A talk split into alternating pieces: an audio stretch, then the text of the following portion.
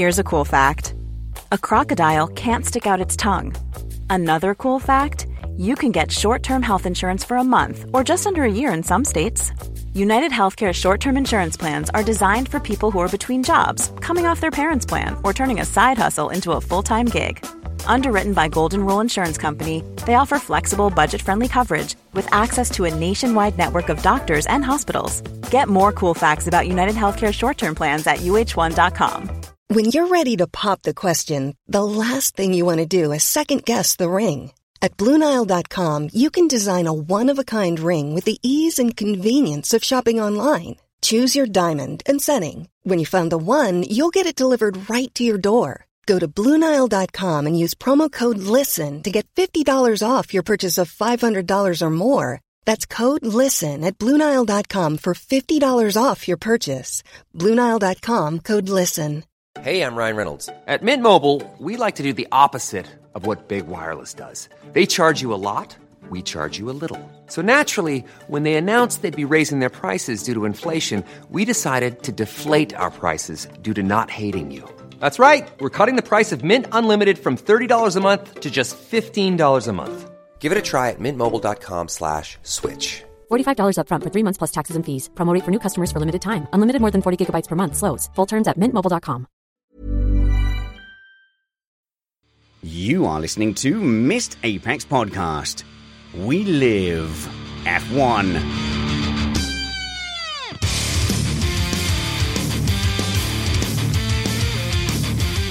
Welcome to Missed Apex Podcast. I'm your host, Richard Spanners Ready, and the title of today's show is Hamilton Cops a Penalty, and that title provided by young fan Matthew Summerfield on Twitter. Runner up is England won on penalties from Dewey, also on Twitter. We're also joined here tonight by Matt Two Trumpets. How's it going there, Matt? I think it's going pretty well. I'm of the opinion that today's show will be, well, let's go with historic, shall we? It has been a historic Grand Prix, and I was trying to get across to my son, like when you're when you've got little kids, you are going to talk to them about that 2021 season at the end of COVID times when Max Verstappen and Lewis Hamilton were playing 4D chess at a thousand miles an hour around the greatest tracks in Grand Prix history. Yeah, and you know, I was really thinking the free tire choice, but what you said too. Yes, and I have to say, we've got so many uh, topics to cover tonight that actually the sprint race kind of moves to the back of the queue. If we don't get quite to the sprint race discussion, we'll move that to a dedicated topic in a news show. Uh, but there's so much to cover. Obviously, there was the event. Which we will cover up front. Um, there is also the fact that, my goodness, Ferrari were absolutely spectacular. They took it all the way, and they, and like I've said, They've always been my favourite team. It's nothing to do with the fact that I had Friday hospitality at Silverstone. You have been bought and paid for. Perhaps, but it was undeniably a fantastic fight from Charles Leclerc. And so we will discuss that in the chase section of the show. But it is important to note as well that one of the top drivers in Formula One had a big, big old shunt. So we're hearing that Max Verstappen is, is broadly fine, but feeling feeling shaken and dizzy after the shunt. So uh, we wish you all the best, Max Verstappen. I'm sure you tune in to Missed Apex, but uh, he is already one of the fiercest drivers in F1 history. We wish him a quick recovery so we can get this battle back on the road. Indeed. Uh, 51G, according to Christian Horner, and lateral Mm. impact. So that's a tough one on a driver. Good to see him out and moving about and looking forward to him being back at Hungary and ready for redemption. And uh, just go easiest on on the comments because this has been one of the most divisive social media races. Uh, not just with the sprint race stuff, but the second the the second the incident happened between Max Verstappen and Lewis Hamilton, the instinct was, oh, I wonder whether social media will be lovely, polite, and measured, or a swamp of seething hate. And yeah, we knew the answer, didn't we? Before we get to the show, we just want to tell you that we are an independent podcast produced in the podcasting shed with the kind permission of our better halves. We aim to bring you a race review before your Monday morning commute. We might be wrong, um, but we're first. Uh, we're also joined by our race analyst, Alex Jeansy Van Gene. What an afternoon, Alex. Did you also, like me, get in trouble at home? Um, yeah, I got told repeatedly that we have neighbours who don't want to hear me screaming at the top of my lungs um, at the incredible action that we had for however long that race was today. It felt like it went on for ages, but in such a good way. I was covered on both sides by football fans uh, who have been going absolutely nuts for weeks. So I said to my wife, you know, the, the gap's down to three seconds. I'm just going to warn you, it might get a little emotional. And I got the, we have neighbours, you know. And it's like, look, we've been listening to them screaming all, for, all through the Euros. This is happening. Yeah, definitely. We we need our time in the sun, and boy, is there sun today! It's like nearly thirty degrees here, and um, yeah, my I might get more glossy as the show goes on, um, as the temperature still is ridiculous here. Yeah, those watching on the video can see the evidence of my trip out to Maggotts and Becketts on Friday, where I caught all of the sun. We're also joined, uh, thanks uh, for returning, by Daniel Clark. Hello, DJ. There we go. I don't know what happened there. It completely messed me up. How you doing, Spanners? Welcome to the podcast. I am doing very well. It's great to have you on. Remind us where in America land you've come from. I am in uh, the wonderful sprawling city of Los Angeles, where it is nice and breezy and balmy and aggressively nice. So I will rub that into all of you. Oh, it's like the Canada of America. You're aggressively nice. Yeah, well, well, the city, the, the weather, not the city. Fair enough. That's your panel, Matt, two trumpets, Alex, Jeansy, Van Gene, and DJ. Let's get on to our race review.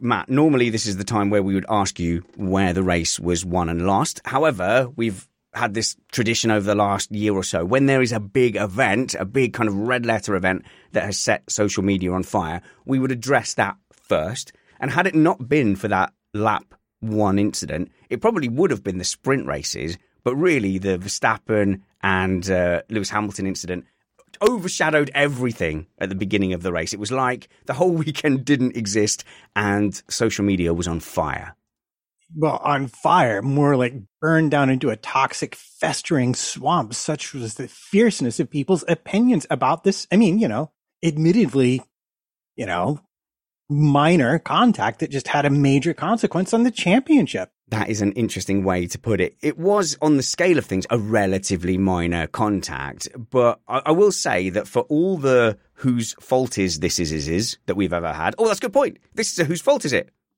Whose fault is it? So, for who, all the whose fault is, is it that we've had on Missed Apex, this has probably been the closest to an out and out racing incident. There's, there's been cries of racing incident everywhere. I don't like to do that because I feel like it's a bit of a cop out sometimes. I like to examine where it went wrong. And I like to examine who was most to blame. But in this case, there's a couple of, of different angles. So we will do whose fault is it for sure. But I think I just want to start by saying both drivers consented to this accident. And I'd like, yeah, good. I'm getting lots of nods from my panel. Matt. Well, I love it because, you know, you asked me on WhatsApp earlier what my personal opinion was. Mm. And I said, basically, if I'm on the outside, I can draw a line leaving a car's width to the inside of Copse. And if I'm on the inside, I can draw a line leaving a car's width to the outside on Copse. And then if I look at both those lines together, they intersect. And I think, you know, yeah. that's how I like to sum this particular one up. Yeah, and I mean, Van Gene, we've long talked about drivers m- making other drivers decide. So, you know, Senna was much lauded for the I'm going to put ourselves in a situation. It's up to you. Do you want to crash or not crash? And it just feels like both those guys did that today. Two of the greatest drivers in F1 history, two of the fiercest wheel to wheel drivers in history, both went, You want to crash or not? And they both went, Okay, I guess if you don't duck out, maybe. Yeah, I mean, Max has been doing it all season to Lewis, to be honest.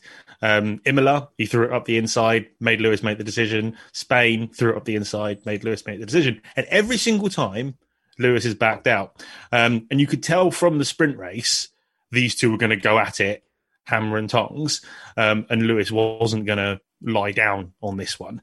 Um, you then saw them go into Brooklands, and when they went into Brooklands, I thought that's where the crash was going to happen. To be honest, yes. yeah, I don't really know how Max got that stopped, but if you notice, Lewis moved aside, let the space, let him have it. Um, But to be fair, both drivers could have avoided this today. Yeah. Lewis could have backed. Lewis could have backed out. Max could have given more space. However, the reason I put it in Max's court is because Max is the championship leader with a really big championship lead. And if you are the championship leader and there is someone who is in the slower car having a lunge at you down the inside, you give them the room because you can have a chance to fight them back afterwards. All he, all Max has done now is throw away his championship lead. And, and I think I like this because before we get into the technicalities of whose fault was it from like a racing point of view, it's interesting. What would you say if you were in those drivers' corners, DJ? Because if you were both their mums, absolutely no doubt that you would, both mums are going to be saying, right, you're a silly boy there and you risked a lot. Don't be silly. And if you were the driver coach, you might be looking at those situations from a more psychological point of view. Like who, who, forget the incident, forget the penalty, forget the race result. Like who won out of that?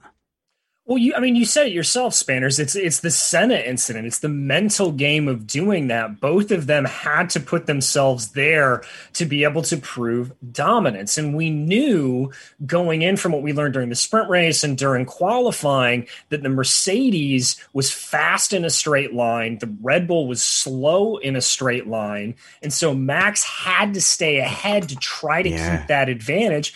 It, it, it's all mental. You can't back out of it. It's first lap. You go for it. Max, uh, Matt, it was the perfect storm, wasn't it? Because DJ's just, you know, he spelt it out. Max had to defend the lead because Mercedes was strong this weekend. That car was strong this weekend. Um, had had there not been a bit of a squiffy rear end from Lewis in qualifying, I think it probably would have been half a second. In in the Friday qualifying, he might have looked much more dominant than he was. So Verstappen, he knew he had to defend lap one. It was all or nothing. And Hamilton, look how he was held up by Leclerc later on he knew he had to take his chance by from Verstappen early. if I'm Max, I need one chance. If I'm behind Hamilton, I need to be at a place with an advantage and a chance at it. What interests me so much about this is that on the one hand, you're absolutely right. From a mental psychological point of view, this battle was about dominance. Max was not backing down. Neither was Hamilton and the inevitable happened. But if I'm looking at championship points, I'm sitting there going, well, if Max had just simply Leclerc'd it to the outside, he might have been able to pass Hamilton. They, Red Bull might have been able to work a strategy miracle. After all, let's remember that the qualifying where Mercedes looked so fast Mm. was near about 15 degrees cooler than the race today. And I think that mm-hmm. hands a big advantage to Verstappen and Red Bull, if you ask me. But let's assume that the worst happens. He finishes second. He loses seven points of his 33 point championship lead. Instead, he gave away 25 points. And I just got to ask if I'm looking at the larger picture, maybe that's the experience difference between Hamilton and Verstappen talking. It, it could well be uh, Van Dam Marcel in our Slack live stream channel said this is gloves off. This is Senna and Prost all over again. Um, and and this is it, isn't it, Alex? This is absolutely gloves off now. Every single time they go at it, it's a psychological battle. I've compared it to poker in the past, where you know you have your hands, but actually your opponents don't know. So if you keep pushing all your chips in, pushing all your chips in with confidence, people will fold. And Hamilton has folded time after time, not just this season, but going back previous seasons. Do you remember him kind of letting Max through because, well, you're not in the title fight, it doesn't matter? That psychological battle continued, and that's that, that's why Max has won. What was it like three or four wheel to wheel battles battles already this season, and Hamilton's folded every time. So in a way, I can't blame Max for thinking Hamilton would fold this time. I can. And the only reason I can is because of the aggressiveness of both of them in the start of the sprint race and the start of the race today.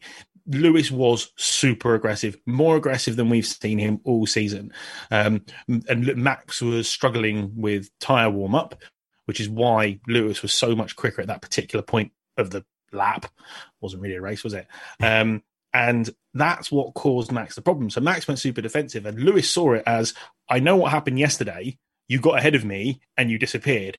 I'm not letting that happen. Max isn't stupid, and he'd know that that was the case. So him being ahead and Lewis being behind, Lewis being behind was the key point of what they actually wanted to achieve. So, um, and then it came to the actual point of impact where you know I, have got other reasons why I can give it to Max. Okay, so Dave says, yeah, Hamilton had more to lose before, but now he doesn't. But that, that was also true, Dave, uh, before uh, in this season. He, he also had things to lose this season and had yielded to Verstappen. Perhaps in the past, he'd felt like, well, we still have the overall car advantage. And uh, the triple headers showed that, well, maybe you don't have that car advantage for sure. So now I do have to, you know, do have to make sure that I'm in there and fighting. DJ. Well, I think the other thing to take in mind into all of this is that, I mean, we always joke about, you know, these are the best fans in the world, that Hamilton always says that from the podium. yeah this is his home race. Yeah. And he has always said this is the race he wants to win more than anything. And I think that probably played into that aggressive of a maneuver that he wanted to get this race championship be damned. yes, kind of. I can agree with that. And, and certainly later on in the race, when it came to would he bother hunting down Leclerc, is like, yes, this is Silverstone. He, he definitely wants to win at Silverstone. But overall, in the in the kind of overall view of this championship, this was a must win race, Matt. This was a race where Hamilton and Mercedes really needed a win. And you could feel it in the radio messages at the end of the race. Like, feel like, okay, that correspondence between, uh, uh, who's the race engineer for Lewis Hamilton, uh, Bono. Bono. And, and they're saying, like, do you think we can catch him? And he's like, yes, you blinking well can, Lewis, is what he said exactly on the radio. And then afterwards, Toto coming on, and they just were so pumped and hyped. They had a wind under their sails, and, and that could account for a lot of Lewis Hamilton's extra aggression in those wheel to wheel battles today. Yeah, you are correct. Mercedes needed to draw a line here and stop the bleeding. They've been losing points. They've been off the pace and having a hard time explaining it. They show up with the upgrades. They have the great qualifying on Friday and then they lose the place on Saturday. And, and so it was everything to play for from Mercedes' point of view to win this race. And and Lewis, I mean, you're 33 points down. Well, you know, your your mentality about what kind of chances I'm taking are going to be entirely different at that point. All right, Alex, let, us talk about Verstappen as a wheel to wheel racer. He has been throughout his whole career, right from like Toro Rosso days, he has been amazing and he has been aggressive. And that's been one of the fantastic things about watching Verstappen in wheel to wheel action. He has been entertaining. He is win or bin. Uh, obviously, today it was bin, but it was such an aggressive defense all of lap one. I mean, let's talk about lap one. Lewis Hamilton down the inside sort of forces Verstappen wide. So there's kind of the first move in that battle. Verstappen has to go off track in T1 to defend. And then you've got that move that you touched upon into Brooklands as well. And and that when that happened, I went, oh my goodness, like because Hamilton had it. I felt like he had the outside round Brooklands, and Verstappen just shut the door. It was it was fully like, well, it was win or bin. That was the most aggressive move of that lap. Yeah, that was actually more aggressive than yeah. the bit where they had contact. But as I stated, Lewis gave him the room. He saw it coming. He telegraphed it. And he's like, "Okay, we can have that bit of space. You, you're you're obviously not going to let me have that piece of road. So there you go, it's yours." But that's why he got the cut back, and it's because of that aggressive move he got the cut back coming out of Luffield, which gave him the run up to Copse. And then you've got Max I don't want to say weaving all over the road, but made made a move to the right, made a move to the left, then came back across to the right and left the gap, the car's gap between yep. the wall and himself. Lewis went through that gap. There was no way Lewis wasn't going through that gap. He learned yesterday that he can't go around the outside because he lost so much ground when he tried to go around the outside last time. Yep. So he went up the inside. Now, I've stated this before on this show, and I've also stated it in, in some videos that I've done where if you put somebody up against the wall or somebody is up very tight against the apex coming into a corner, you do have to allow for them taking a compromised entry to the corner you're coming into. Not necessarily because, you know, they should be backing off, but just as self preservation, you should be expecting somebody to have a different line coming into that corner. As they go in, Max moves over to the left to open up the corner for himself. Lewis also moves across to give that to give that space, and then they go in together.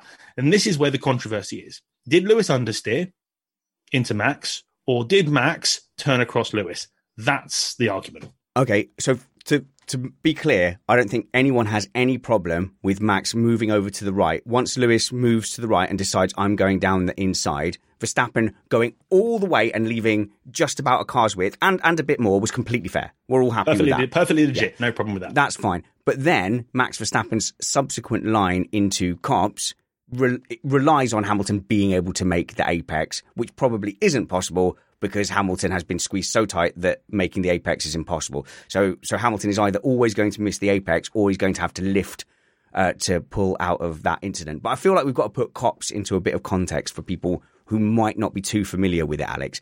Uh, certainly, like we've done a lot of sim races in there. I know it's not the same as being a racing car driver, but I think most people will agree that Copse is a corner best done by yourself uh, with perhaps a, a, little lift in most racing, uh, in most forms of racing, getting nicely onto the curb, and then it's all about how how brave are you getting back onto the throttle so you don't run off wide.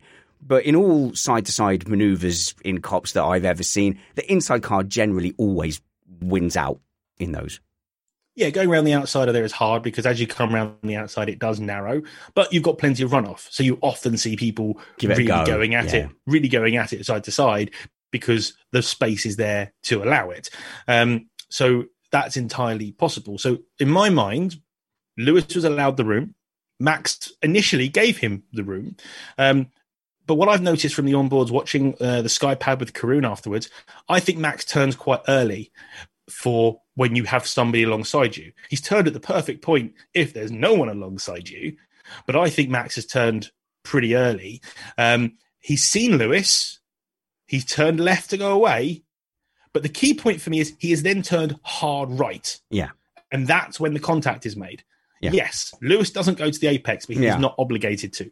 Yeah, a lot is, is made of Verstappen's little sort of adjustment to the left. And I, I think Th- my take on that, Alex, tell me if I'm wrong, is that initially he thinks, well, I've got this. Lewis is going to back out. I'm going to go to the apex. Realizes Lewis is coming through and goes, oh, okay, I can no longer go to the apex. So I will now go to a line that leaves a car's width to the apex. But that brings us on to like a pretty important point, which is, is the inside car obligated to, to hit the apex? And the Austria, Nico Rosberg, Lewis Hamilton incident, Matt, taught me and I changed my mind at that point, that the inside car isn't obligated to necessarily hug the inside line. The outside car more or less has to wait until there is space to start turning in to start turning in. If there's a car there, the car is there. Unless there's some dramatic locking up of brakes or understeer, the inside car is kind of dictating when it's okay to turn in. It's not necessarily, oh, it must be the apex. Well, I mean, if you or the inside car and drove straight and Verstappen had turned in and you hit him amidships, as it were, you know, well, then that might be on you. I think the inside car is obligated to not drive into the outside car, but the outside car is also obligated to yeah. not drive into the inside car. And what interests me about this is that even though they were alongside, as they were going into the turn, Verstappen was ahead. He chose his line and he turned in. And I see two places of misjudgment for him. One, he might have thought he had enough of an overspeed on Hamilton that he was clear of the danger.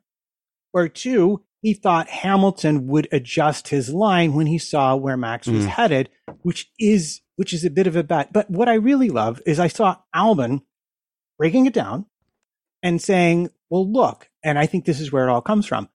When you're passing somebody like that, and you're in this battle, if you leave them absolutely enough space, you've essentially just said, here, take the position. And that's why we're arguing about it right now. DJ. Yeah, and to that exact point of expecting Hamilton to back out of it, the reason why I'm put the blame a little bit more here on Hamilton through all of this discussion is because of the move he did on Leclerc later in the race that was the same line they had coming into the corner, and he backed off of it to allow Leclerc to run wide. That was the same kind of thing that he could have done if he didn't want to force it with Max. And that to me shows that the way that that happened, the way that that went down, Hammy knew he wasn't going to make the corner. Hammy. And he did it. again. and he, sorry. And he did it again and recognized it with Okay. Claire and backed off. I just want to I want to pick up one point you've made there because it's it's a term that's often used. You've said that Hamilton wasn't going to make the corner. I, I think you mean wasn't going to make the corner to the apex. So for me, making the corner in a side to side, wheel to wheel maneuver means you're going to if you're the inside car, you are going to drive all the way to the exit, still allowing your competitor racing room on the outside. To me, that means make a corner. When we talk about someone locking up and understeering, and had the car not been there, they would have like hurtled off into the distance, like I believe in the Rosberg Hamilton incident. If anyone wants to re-argue that from eight years ago or whenever it was. Here, Hamilton was he was clearly always going to to make the corner. Had Verstappen disappeared, he would happily have been able to to drive on towards Maggotts. Is that that's a fair distinction, Van Gene? Um, yeah, I mean, I, I, you're right. He he has the obligation to take the corner when he wants to take it because he's on the inside. Um, people talking about Max being ahead. First of all, it doesn't matter. If if if you can't overtake the driver who is ahead and on the racing line, how are you supposed to overtake? Yeah. because that's the whole premise of overtaking is to get up the inside, whether you're whether you're behind or not, because you're going to be Yeah. behind at some point. But the distinction I have made with regards to Lewis being alongside versus Max being ahead is Lewis was ahead as they started braking. Lewis braked first because he had to, Yeah. because he's on the inside Yes. line. And the reason that Max has got the overspeed is because he's braked less and then just turns the apex. I 100% believe this crash happened because Max thought Lewis backed out. Yep, and that may well be the case. But when Toto Wolff came out and start, started talking about there's a regulation that if your if your front axle is alongside the rear pod of the thing, it's your corner. I've never heard of that, and I don't like that terminology anyway. If that is the rule, I, I don't believe that was quote unquote Lewis's corner. I don't believe he had a right to just to have Max disappear.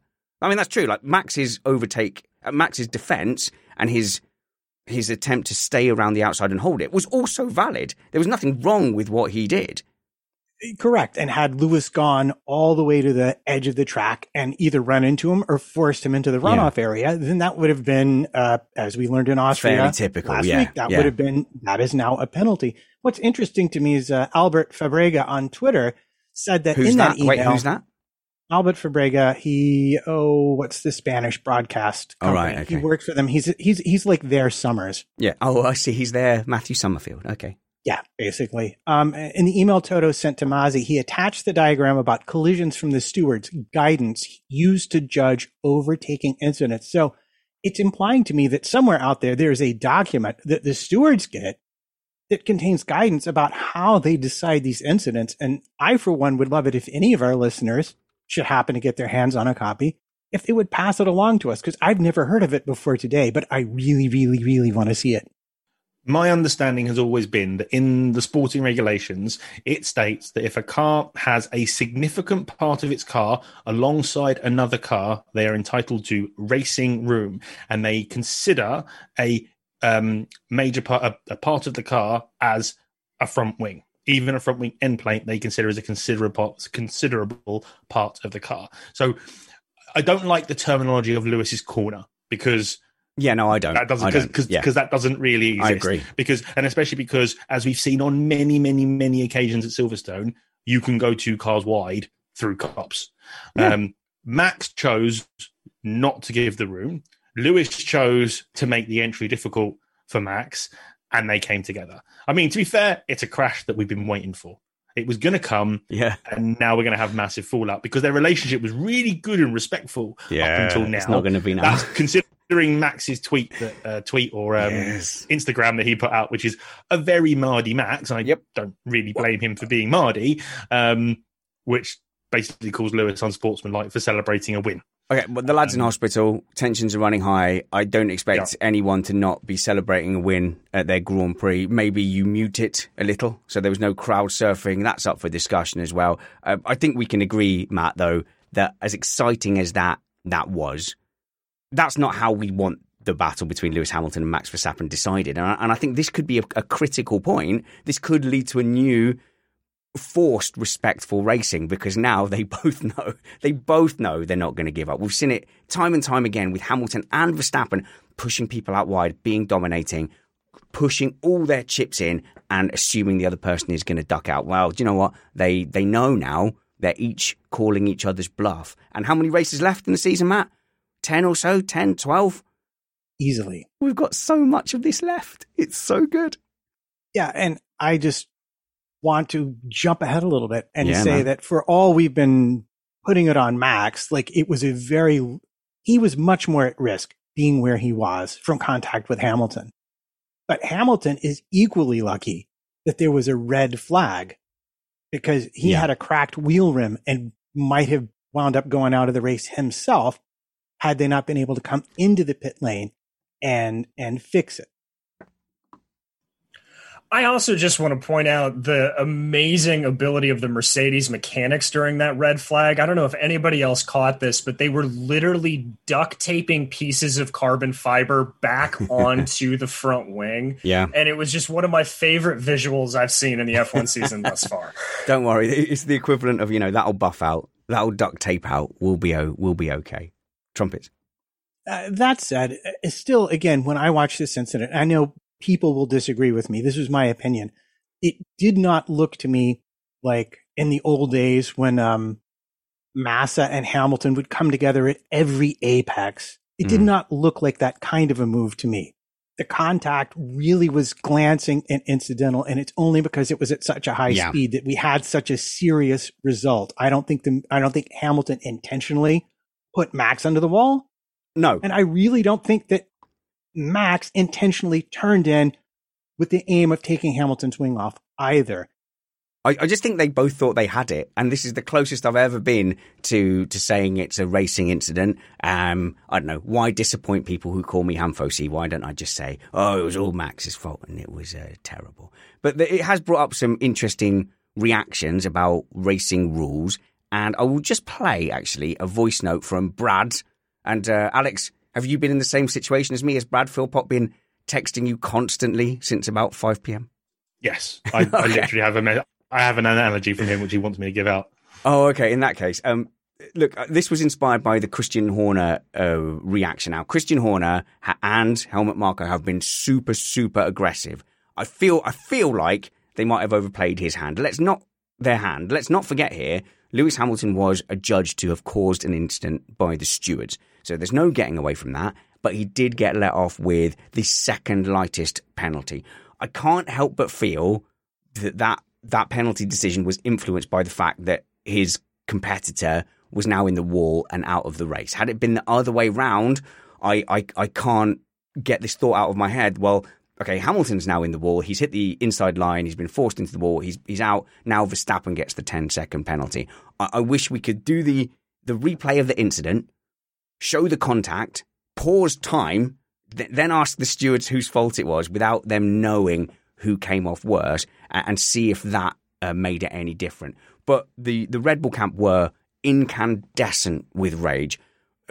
Christian Horner, who is normally very measured, to be fair, Matt, he was absolutely adamant that no, Lewis Hamilton had made a, a reckless move. No car in history has ever overtaken into Copse. Apparently, uh, Lewis Hamilton should know better. He will be suffering the consequences in his own mind. And Helmut Marko was essentially calling for Lewis Hamilton's head.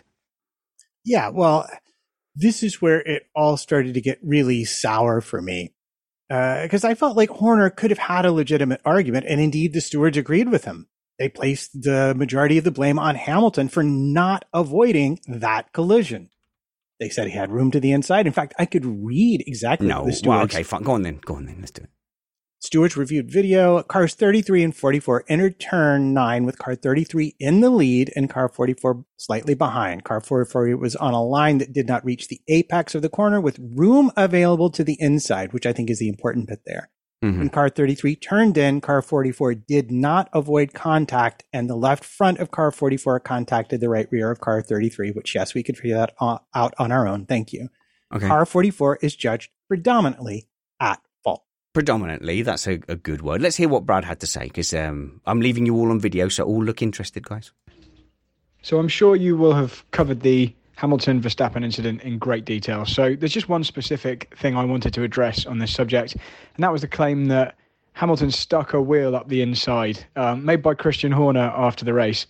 Uh, and my view on this is that you need to really be careful about saying that phrase, sticking a wheel up the inside. That should be reserved for when you make a late move and you suddenly arrive on the scene as your opponent turns in, which clearly wasn't the case here. When there's a car that's there during the entire process of the move and they still happen to have a bit of the car there when contact is made, that's a very different situation. Um, that's kind of indicative of the inside driver attempting to, to get out of it or the driver on the outside just being on a line which allows Oh, I've lost that. I do beg your pardon. Let's try so if I can pick it up. Just being on a line which allows them a faster apex speed and therefore pulls slightly further ahead at the point of contact. So it's nothing like um, sticking a wheel in by braking too late or diving down the inside. It's a very different situation. Yeah, my apologies there. I was trying to use WhatsApp on the PC and it didn't quite work out. But Brad's trying to make the distinction, Alex, of someone who is just like three car lengths back and just goes, Do you know what? I'm just going to send it. Like that wasn't a send it thing, was it at all? That's a very different maneuver. No, that was, you know, they've been side by side since the since lights out. You know, there was people kept saying, uh, I, kept, I kept seeing lots of conversations. People saying, "Oh, Max couldn't see him, wouldn't been wouldn't have been looking behind him in his mirrors." I'm sorry, you if you think Max didn't know that Lewis Hamilton was there, Max Verstappen isn't the amazing racing driver that I think he is. If I'm in a go kart and I know that there are people around me without looking at them, um, I'm pretty certain one of the greatest drivers to ever have mm-hmm. lived knows when another driver is alongside him. Karting's exactly the same as F1. DJ. Correct me if I'm wrong. I think Sky actually played a video of on the turn in on the old pit straight that Max looked into his right view mirror. He knew exactly where Hamilton was. Yeah. Okay. Well, and, that, and that's the opinion that, that Alex is coming up with as well. I, I, I, am still convinced, Matt, that both of them, the things are happening so fast. They've both just made the decision that they had it, and that, that's where I, I'm kind of finishing at. So it sounds like you're calling this a racing incident. Oh, it's so painful. You know I don't want to do that. You know this might, how much this hurts me. It might be my first ever racing incident, but I, I just think that Lewis Hamilton had been predetermined after various losses in wheel to wheel combat, which he is not overly accustomed to in his F1 career. He was determined to do it. Max Verstappen has effectively one mode in wheel to wheel combat, and I don't blame him at all because it's been blinking brilliant. For years and years, he's been able to assert his dominance in those situations, and and he's been able to do it over an eight time, sorry, seven time world champion. sorry, bit of a spoiler for December. He's been been able to do it over a seven time world champion and and why wouldn't you think you can keep doing it? So he keeps rolling the dice, and it's been working and working. But okay, you gain seven points in Imola, you gain seven points for a move in Bahrain or whatever, and this time he lost twenty five points or whatever it is, twenty six points. So that's the the risk reward trade off that you that you do in those situations.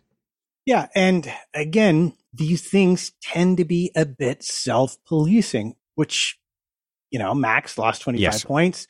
Had they not called a red flag, Hamilton likely would have either been out of the race or a whole extra pit stop down, reducing the amount of points he gained. So I don't know. I mean, for me, if we're talking non legal, I'm going to put it on Max. I call it an error in judgment, either in the moment, how he chose to turn in, or larger picture, how much again is my championship lead and yeah. how much do I lose if I finish second? But if we're talking from a legal point of view, the stewards put it on Hamilton because looking at the positioning of the cars as they entered the corner, they felt he could have done a little bit more to keep that from happening. Uh, and and like, like I'll just repeat one more time. I, I do think a little bit of that was about the consequence. Had they both been binned off, I very much doubt any penalty would have carried over. We spent a lot of time on that incident, and that is understandable. That was the big event of the race. But believe it or not, the race, the race continued after lap one. And this is the bit where we ask Matt where the race was won and lost.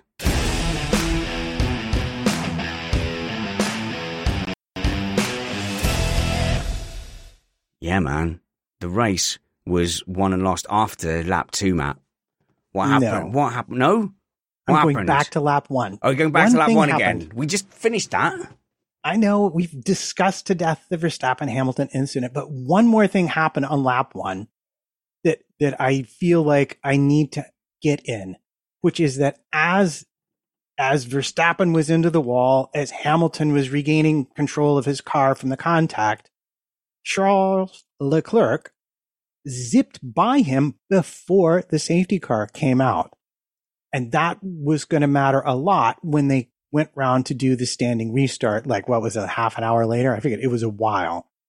But that left Leclerc in what is now, what was then, sorry, I'm getting my tenses confused, what was then pole position for the restart of the race, now minus Max Verstappen.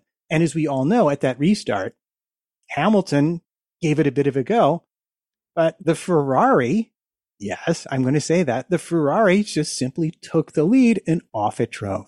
Now, uh, would any of you be a little bit surprised if if I was to say to you, actually, I, I was just gunning for Charles Leclerc. And I found myself in a little bit of a weird position, Alex, because throughout the race, Charles Leclerc had just, he'd been so cool. He's been so calm, calculated. You could see the maths working in their head they they might well have had a nosebleed, suddenly thinking not only can we win, we can we can win at Silverstone, we can we can win in their backyard. But my goodness, we just have to acknowledge the attempt because Charles Leclerc was not only having pace, he had extra capacity, he knew where the tyres were, he knew what Hamilton was doing. Their team worked brilliantly. They got their bad pit stop out of the way on Carlos Sainz tactically so that they could do a good one for Charles Leclerc. Ferrari and Leclerc were awesome this weekend, and it is not just because they have fantastic hospitality in the Paddock Club. Uh, and a big shout out to Ferrari's official beer sponsor as well, Estrella Galicia, for, for Galicia, Estrella Galicia, for hosting us all of Friday and giving us limitless champagne. It must have been wonderful for you, Spanners, as a lifelong Ferrari fan, to get to spend time at Ferrari and then see Ferrari do really well in the Grand Prix. I've always said that Ferrari don't resemble any kind of star, death or otherwise. um, yeah, I, I listen, it's really weird for me because listen, I've never been the biggest Ferrari fan, but I like both their drivers. And Leclerc did a fantastic job. I mean, I, to be fair, I fully expected. I was like, oh, okay, Leclerc's ahead. Lewis will close the gap, drive past him, and disappear off into the distance. And the ten and the ten seconds won't make a difference. And that didn't happen. Lewis couldn't get within a second and a half until Leclerc had an issue. And it's when Leclerc had his issue that I was most impressed. Yeah, because they were telling him all sorts of different things to change and modes and dials and buttons to press while still putting in his best laps of the race somehow. It was an absolute masterclass. Yeah. And again, another one of these drivers that's there with George Russell, that's there with Lando Norris, and just behind Max and Lewis, who are the drivers of the future for Formula One. And just a fantastic performance from Ferrari and, and Leclerc today. So, so the thing is, Matt, this is the most impressive thing: is how on earth did Charles Leclerc in a Ferrari that isn't as fast as the Mercedes, that isn't as fast as the Red Bull, that is likely on par with a McLaren.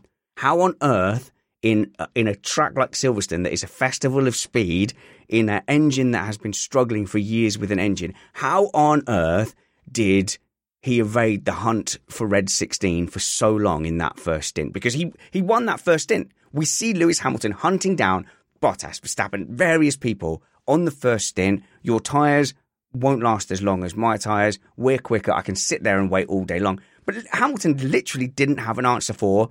Now let's get this very clear. Charles Leclerc in a 2021 Ferrari. How? Okay. In in in my file of things you are about to be sorry you asked me, I right. will now put this question. Hang on, Summers has just written tires in our patron Slack group. Okay, so I'm guessing it was to do with tires. First of all, uh, according to Sky at least, or maybe it was Five Live, I, I listened to them both, so sometimes I forget who said what. Uh, it was used mediums from Mercedes at the start of the race, not new mediums. So uh, thing number one was there. Thing number two, track temperatures was very, very hot. Uh, and the cars are much, much heavier than they were in the sprint race. They're full of 100, well, probably 90, 95 kilograms worth of fuel. Mercedes was not at its best when it was full of fuel, and the Ferrari was just that little bit more balanced. And you could see it by how easily Leclerc was able to extend his lap times, even after Hamilton, having had a sniff of those engine issues, had gotten himself into DRS uh, to, uh, to to really try and have a go at, at at taking the lead. And I do want to point out those engine issues because the margin at the end of the race for Hamilton was around three seconds. And I would argue that Leclerc easily lost about that much time just sorting through that with his Ferrari engineers. So in some ways, this race was perhaps even a bit closer than it looked. And boy, did it really look close. Yeah, well, also, well, if you want to do that, I would argue that had Verstappen not crashed into the barrier, had he gathered it onto Copse and just ended up, say, 40 seconds behind, I don't think Lewis Hamilton would have got the 10 second penalty. So we, we can't deny that the 10 second penalty also made this race super exciting and added in like a special factor because Lewis couldn't do his normal thing of just, well, I'll put pressure on you and we'll wait for the pit stops and I can. It took the undercut away for a start, didn't it? There was no yeah. option of that. Yeah, it did. And, and in that sense, I sort of already filed it with our whose fault is this discussion.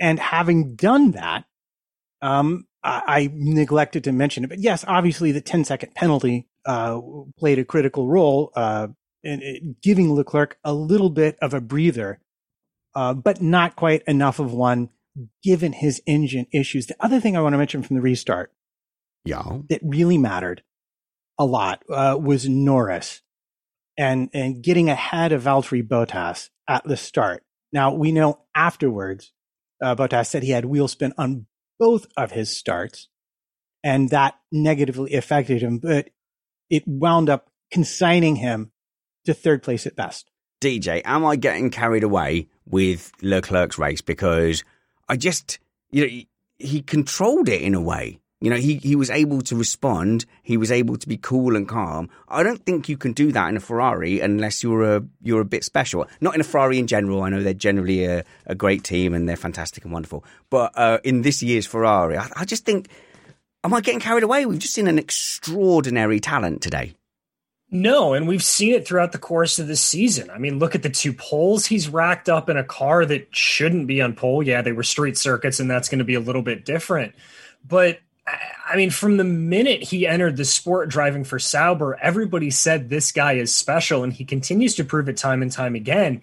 He he was doing the things that that make you most impressive like like Matt said having to manage those issues getting there being going being able to go fast and playing with the buttons to try to get it it shows how much of a complete driver he is that he's able to keep up the speed and be thinking about the technical issues at the same time. Okay oh right okay. I'm not slagging off Crofty. I'm actually a big fan of David Croft on the the Sky commentary but he he was he was amazed and perplexed that there was someone at Ferrari that knew which buttons you have to press. You know, they literally write a manual every time they do a build.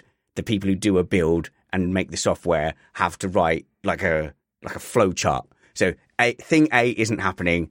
Press menu plus B. So it isn't necessarily Derek who gave the order. It could have been Derek who wrote the technical manual. He goes around asking all the engineers when they're building those software programs and the engines. They go, ah, but what if that doesn't happen? And they go, well, if that doesn't happen, you just press enter C, B, or whatever.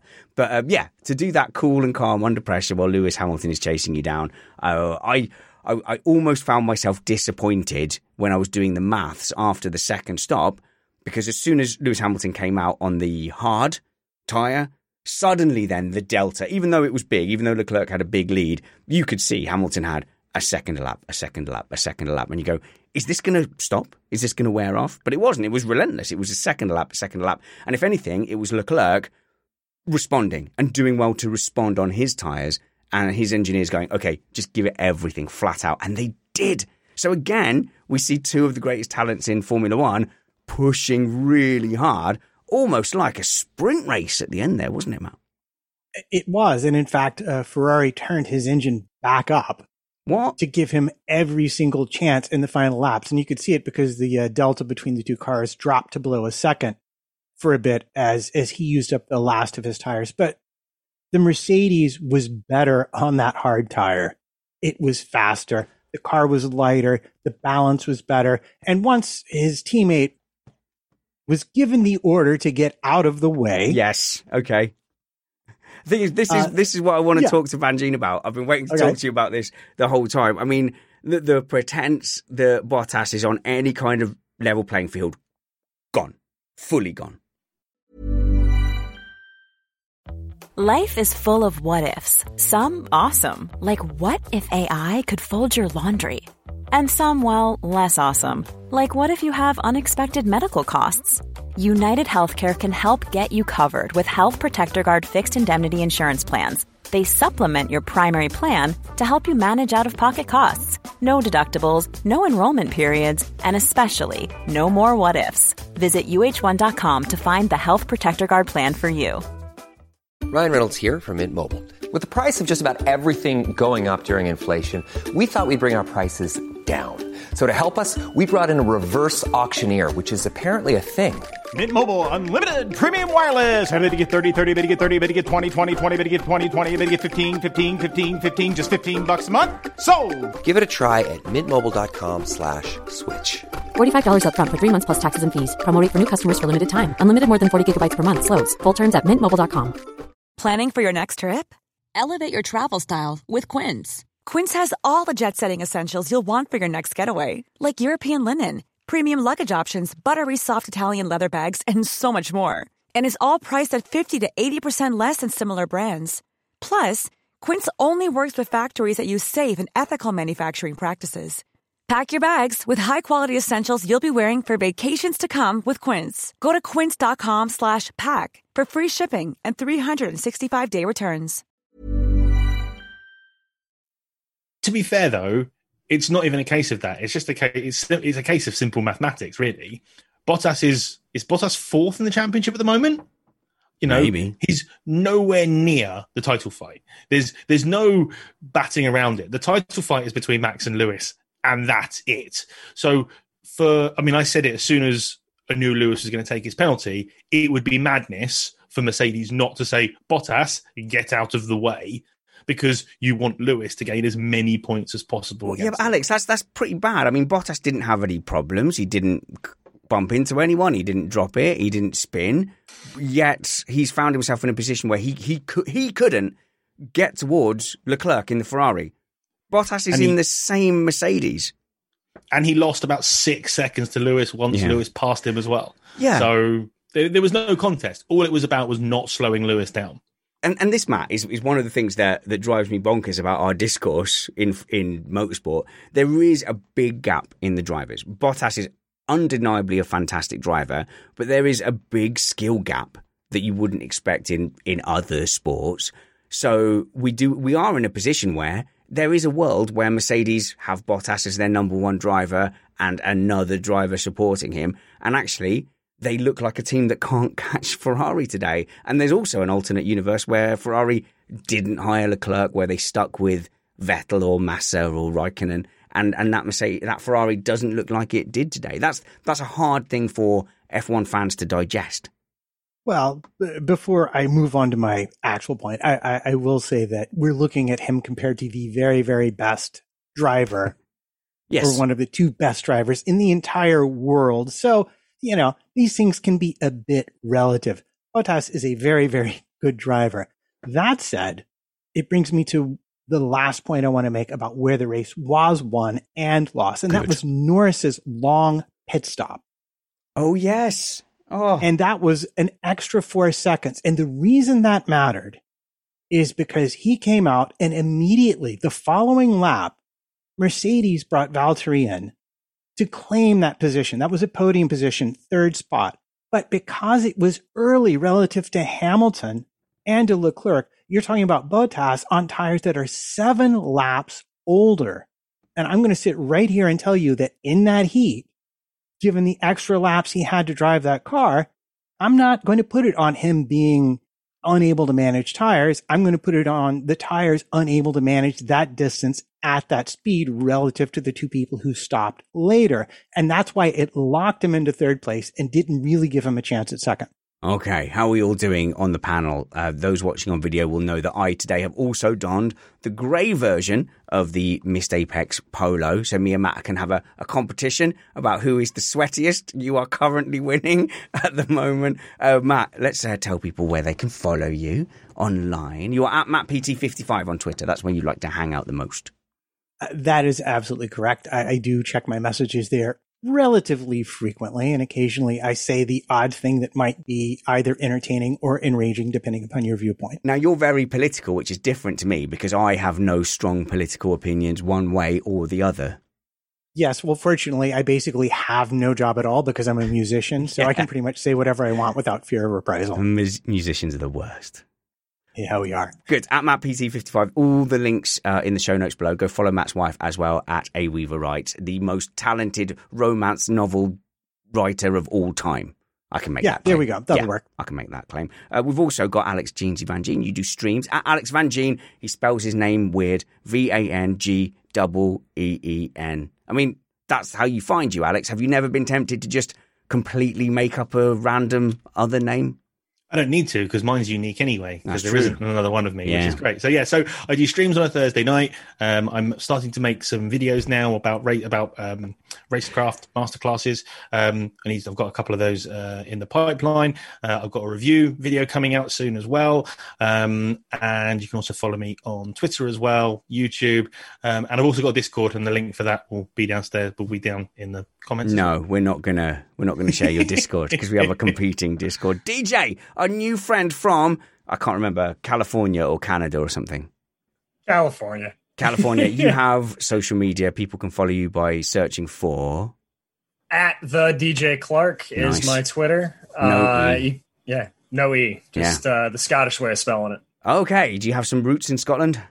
Is that why? I do. Uh, third or fourth generation uh, from Aberdeenshire. So Aberdeenshire. Yes, that's definitely yeah. how it's said. Uh, let's yeah, move... I know. I know the accent. I know. let's move on to the midfield. Well, I say move on to the midfield. I must be completely honest, Matt. I had to put in our Slack group. I was obviously watching the race. I, I heard things. I heard Kimi did this. I'm hearing Norris. I'm hearing Alonso doing stuff. But the focus was so on the front. I think we could we always have to watch the race again and get like a director's cut where you ignore the front view. Yeah, well, I mean, so the question I'm going to ask you is, where does the midfield start? Oh yeah, okay. Is, is it is it is it directly after the podiums? If that's the case, we're going to be talking about Norris, who yeah. we've already talked about. yes. about. But the big loser, as you pointed out earlier, was Carlos Sainz, who had like you know a nine thousand second pit stop Mm. After Ricciardo came in, he actually extended. He had about a two second advantage, would have come out ahead of Ricciardo and behind Norris. And in fact, because of that long stop, he wound up behind Ricciardo. And I think as we saw yesterday in the sprint race with Alonso, it, even Alonso in a slow car on soft tires that are melting was very, very difficult to pass people here at Silverstone this year. And it's my opinion I don't think they got the DRS zones entirely correct because it seemed okay. to very much favor your defender this time around. Well, what would you have done different? Uh, m- more, more better DRS, of course. Okay, so extra, extra DRS.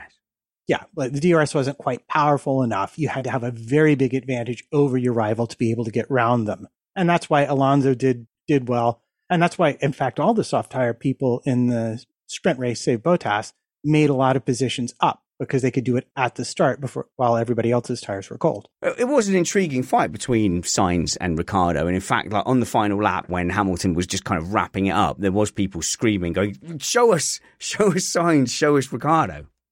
Uh, yeah, because it was they were in DRS for uh, I don't know, I say lap 42, 43. I noticed that they were in DRS, and the other big one really was Stroll on Alonso Stroll on Alonso, and then whoever's behind him, maybe Perez was behind him till they pitted him again to go for fast lap and you know uh, ruin Kimi Raikkonen's day. Um, and it just like nothing. You'd see, you know, eight tenths, six tenths, five tenths, four tenths, three tenths, eight tenths. It, it just it just wasn't quite enough for any of the midfield to get by each other because the margins there are so much tighter than they are between the top two teams and everybody else. Yes, and it is, and it's really a hard question to say. Right, where do we define the midfield? And I suppose, uh, DJ, we have to look at Perez and say, well, Perez put himself in the midfield today. And uh, actually, I, I entitled a segment "Perez is terrible, horrible weekend" because it, it was just a yeah, it was just a nightmare from start to finish. It really was, and it it I think it harkens back to a little bit of my original frustration with the idea of the sprint race in that you're competing for three points when really and truly you should be going for all 25. Not to say that it wasn't Perez's fault and he had to fight his way back up through the field. And I think he did a relatively admirable job from where really? he was coming really? from. Because I don't, right? I'm a Perez fan and I was looking for him to like absolutely punch it through that field. You've got an amazing Red Bull car that's been fantastic all season. And, and frankly, he was just getting stuck in too many places. There was an excuse of like, Alex, there was a excuse of the DRS trains but like you're in a Red Bull, you should be absolutely cruising past the likes of Kimi Raikkonen and, and, and Pierre Gasly. And in the end, frankly, he ended, he ended up just pushing Raikkonen into the middle of left field because he just had enough. He came through Brooklands and just went, no, no, I can't be held up by you anymore. Luckily, we have the example of his teammate. If Max was in Perez's position, would Max have been out of the points? Not No, on your life. so. I don't- not No today. chance. Max would have scythed his way through that field in that car um, with the opportunity to take off downforce to make it faster around down the straights. I, you know, Perez was a what's the, what's the phrase? A damp squib today. Really disappointing. I expected fireworks and we got nothing. So I guess Matt, we could say, well, we don't actually know what the changes did. There was no opportunity to test them. They rolled the dice, set a pit lane start, and we'll rip some wing off. Who knows if that was the, the right way to go? Yeah, but it's also worth pointing out that Max is getting all the brand new bright shiny parts on his car and Perez is definitely not getting those. Sure. So so it's worth considering they're not playing necessarily with exactly the same toy when we have these discussions.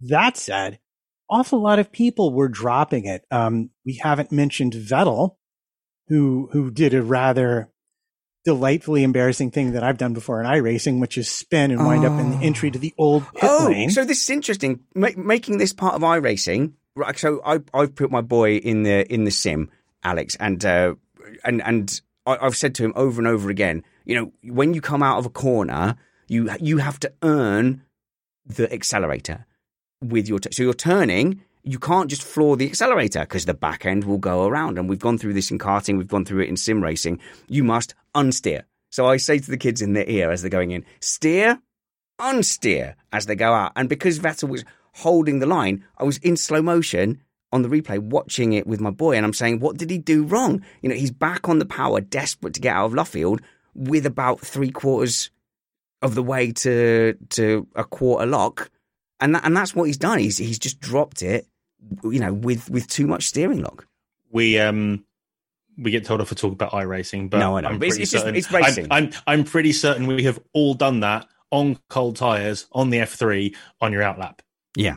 Ninety percent or ninety percent certain every single one of us have done that, and it's really really easy to do.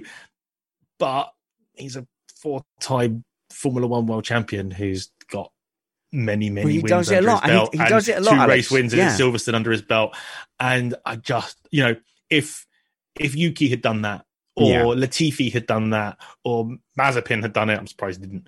Um, I, w- I wouldn't have been surprised. But Seb, Well, no, no, on, hang on, hang on. He, he was doing this. All his spins at Ferrari were all under acceleration, Hmm. and we all said, "Oh, it's Ferrari. Ferrari. Maybe Ferrari aren't giving him a car that replicates the downforce on the rear end that the Red Bull give him." But Matt, you know, Aston Martin. If he keeps doing it in the Aston Martin, and that was very reminiscent of his Ferrari days.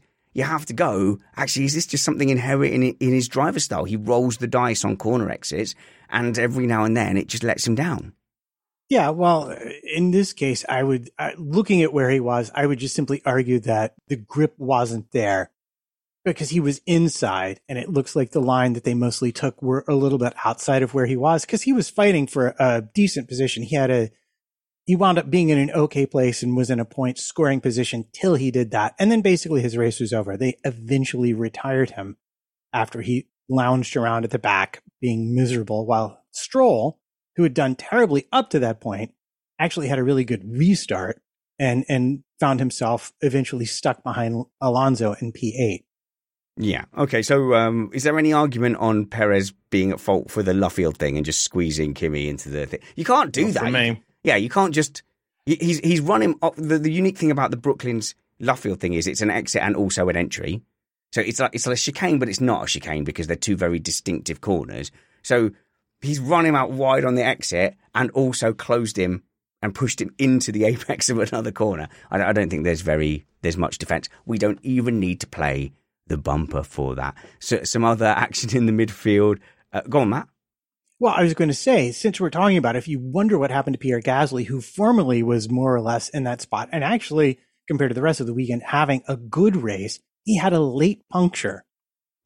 And that, that put him out of the points, but it let his teammate, Yuki Tsunoda, who'd been, you know, uh, who'd been in the race without causing, you know, any major incidents, it actually let him into 10th place because Red Bull did that thing where they said, what can we do to Lewis oh, I know, we can take away his fast lap point. Let's hit Perez two laps from the end and give him some softs because, you know, that's all we've really got left at this point. So it's the British Grand Prix. So we're going to go to uh, another Brit that was on the grid. Sorry, DJ. Sorry for this Brit bias. Sorry for this uh, Brit focus.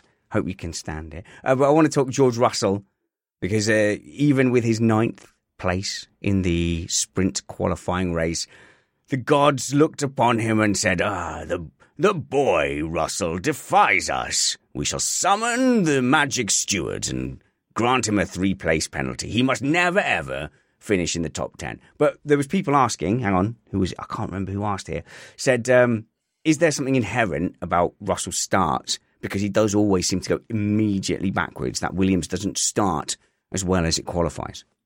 Well, we've talked about it a couple of times. I mean, specifically with the uh, the brake magic mode on the Mercedes, that all of the wheels and all of the different ways that those are set up are differently. So there may be a slightly different clutch adjustment that's just a little harder to get right for Russell to do.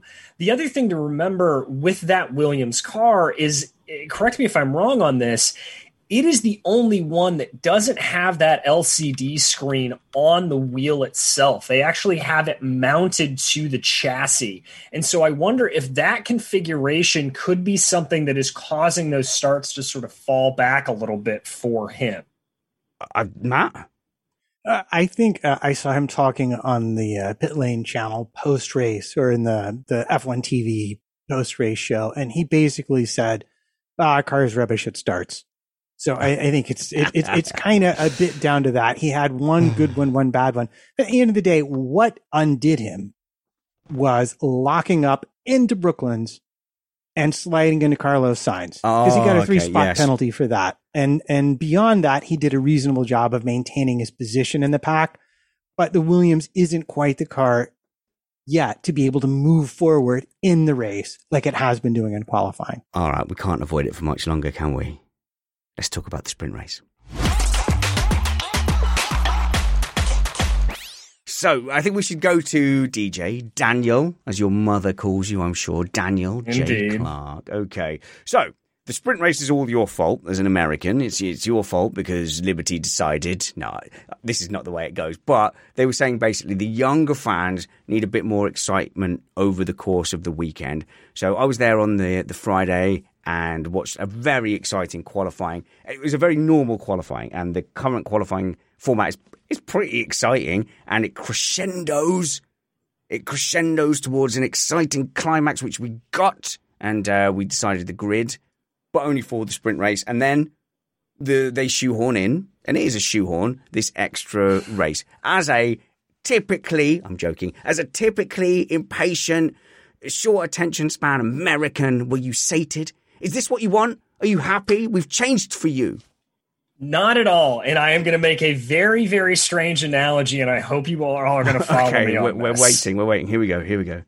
All right. So last year, there was an app that was launched that was called Quibi. I don't know how far it got out into the UK. yeah, yeah, I've heard of Quibi. The yes. idea was is that you could watch TV shows for eight minutes, and what it was is the idea was well, all of these young people they want to have such short attention spans that that's all the inf- information that they can retain, and so we're going to make it like that. Didn't work because people my age, people younger, we watch silly stuff on TikTok or what YouTube or whatever, but we don't want to watch standard fare content in a compressed time. We want to have that full build out. What the sprint race qualifying is, is that exact same thing. It is older folks who hear the fact that, oh, everybody has a lower attention span. We should do something to change that and make things easier. When in reality, what you need to do, the problem is not an attention span problem, it is that millennials and Gen Zers have a higher threshold for good content. How many people from the ages of 20 to 35 sat through seven seasons of Game of Thrones? It's not an attention span problem. It's, it's a quality. quality problem. I, I, think this is the time to point out that you're like a fully like media dude in like the heart of like American uh, movie and TV stuff. So this is right in your wheelhouse. Yeah. Is is the idea? Do you think from Liberty to just well, we have two days of excitement. Actually, now we need three days of excitement. Was that one of the the the, the aims? I, I think it could be. I mean, I I understand the idea that they want to have you know that full elongated thing, and Friday is a little bit it is a little bit boring. It is a little bit that kind of thing. But I think the way to do it, the way to spice it up, isn't to change Formula One. It's to get more hype into F2, F3, the support races, get yes. those broadcasts. Now you're right. Now you're talking. Uh, there, there was very little mentioned actually about the W Series, which had a wonderful weekend as well. And they really could have made more of that. But Matt and I, we were having the discussion. We're on different side of the fences, Matt. You're very much a fan, I think, of the sprint races. I've not been a fan at all. One of the interesting things is I don't think anyone's mind was particularly changed by the actual event. Everyone had preconceptions going in. And then when the sprint race happened, just about everyone went, see? Like everyone on both sides went, see, it was, told you it was Rorschach's sprint race. Right. You could literally find a reason to support whatever yes. pre-existing point you yeah. have. I, I do want to say something though, because you did Spanners go to Friday's race. Mm-hmm. And was it better for you to be able to watch actual qualifying on Friday than it would have been if it had just been two practices? And we're assuming that I'm lying about being able to remember anything after about 3 p.m. with a stream of free uh, yeah. champagne. I feel you there, but but yes. Friday was incredibly exciting, yes. Yeah. Uh, but, but but I feel like I got the Saturday experience on a Friday. So you know, did we just borrow Friday Saturday's excitement and do it on Friday? See, now here here's where I think it gets interesting. So if I if you just ask me what did I think of the sprint race, devoid of any other context, which I know is not how you like to talk about it, but devoid of any other context, I enjoyed the sprint race. I enjoyed it for the following reasons. Yeah. One, it was brand new. We'd never seen the teams have to deal with it before. And that always means something interesting might happen, even if it doesn't.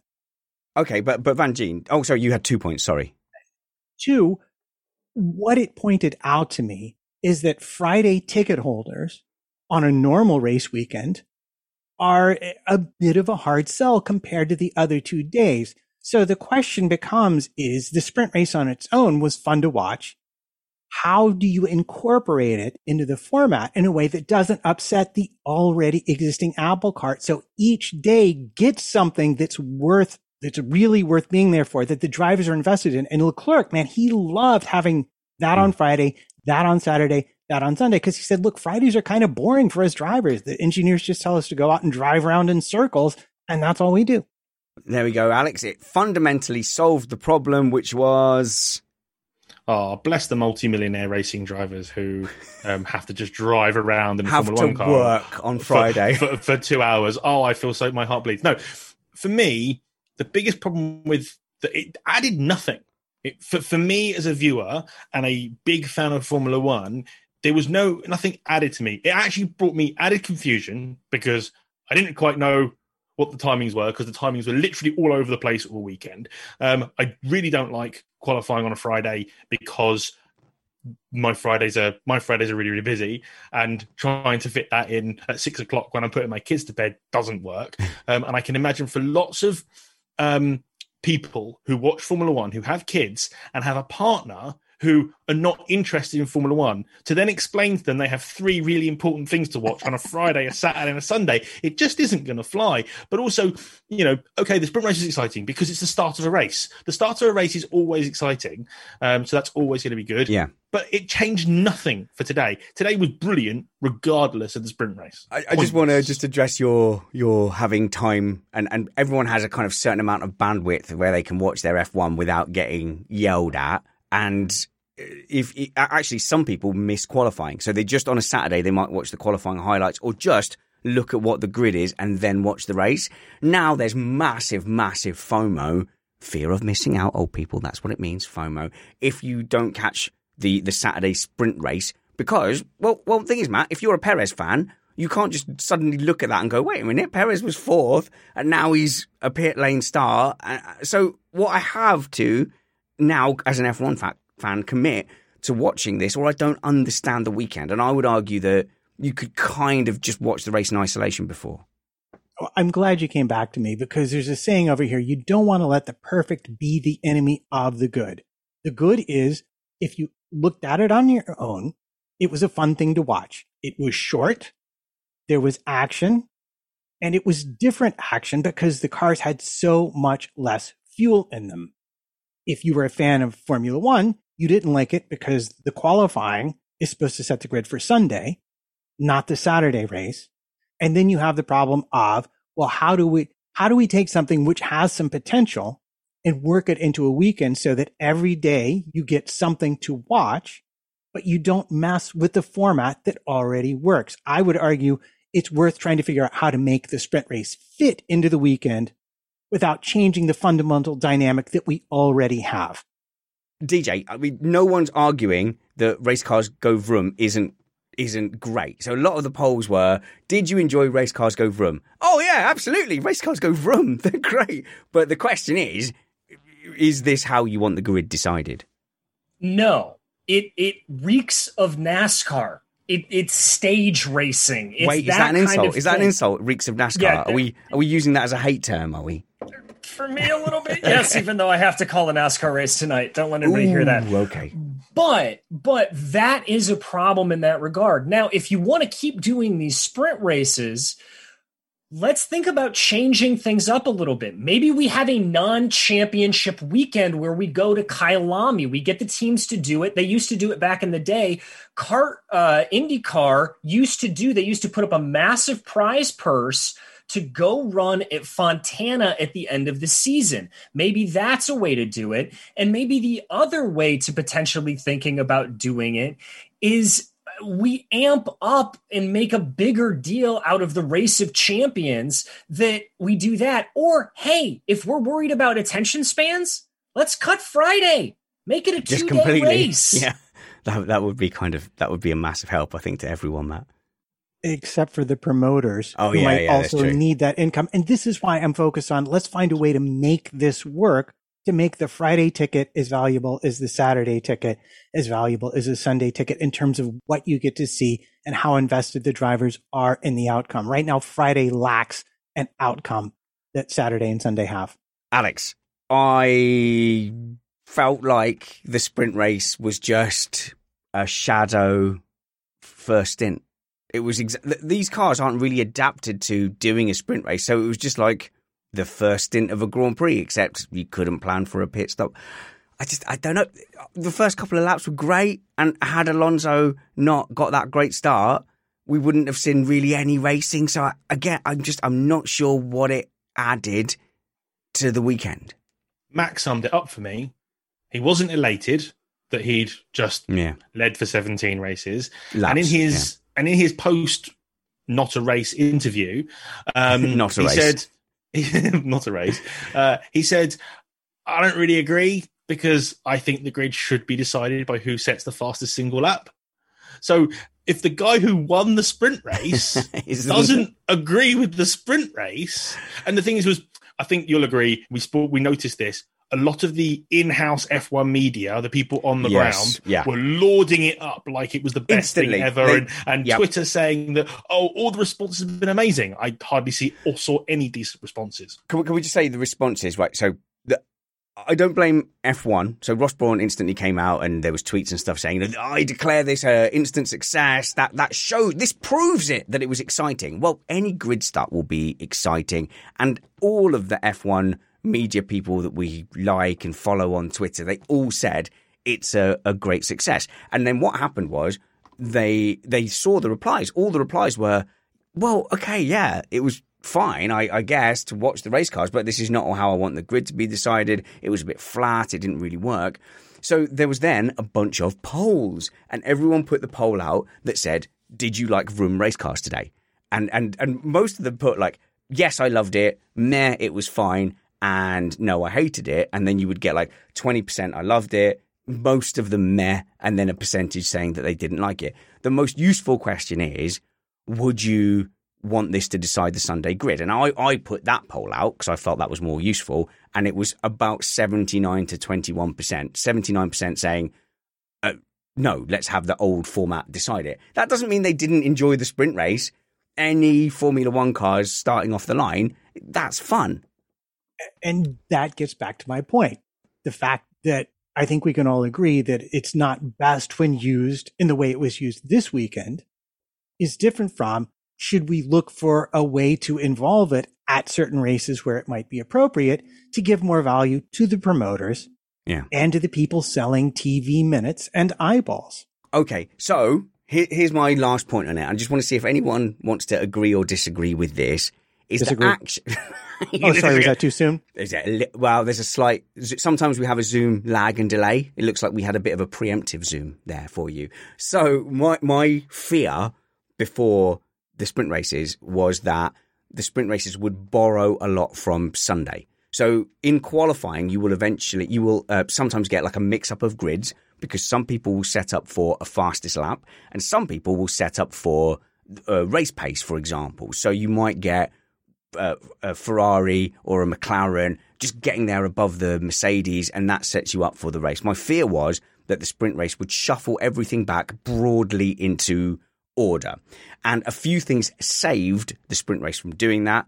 Uh, there was a, a battle. There wasn't even a battle up front. Verstappen just got a better start and was ahead. So he may as well have started ahead. Alonso got a good start, so he held a few people up for a little bit, and that made for entertaining racing.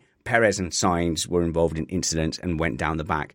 But really, I mean, Van this is the thing we argue about in karting when we're deciding how to set the grids. If you put the cars in the fastest race pace order, you're putting yourself in for a less exciting race. And all the sprint race really did was make it more likely that the fastest race pace cars would end up lined up in race pace order with the odd exception at the back of the grid.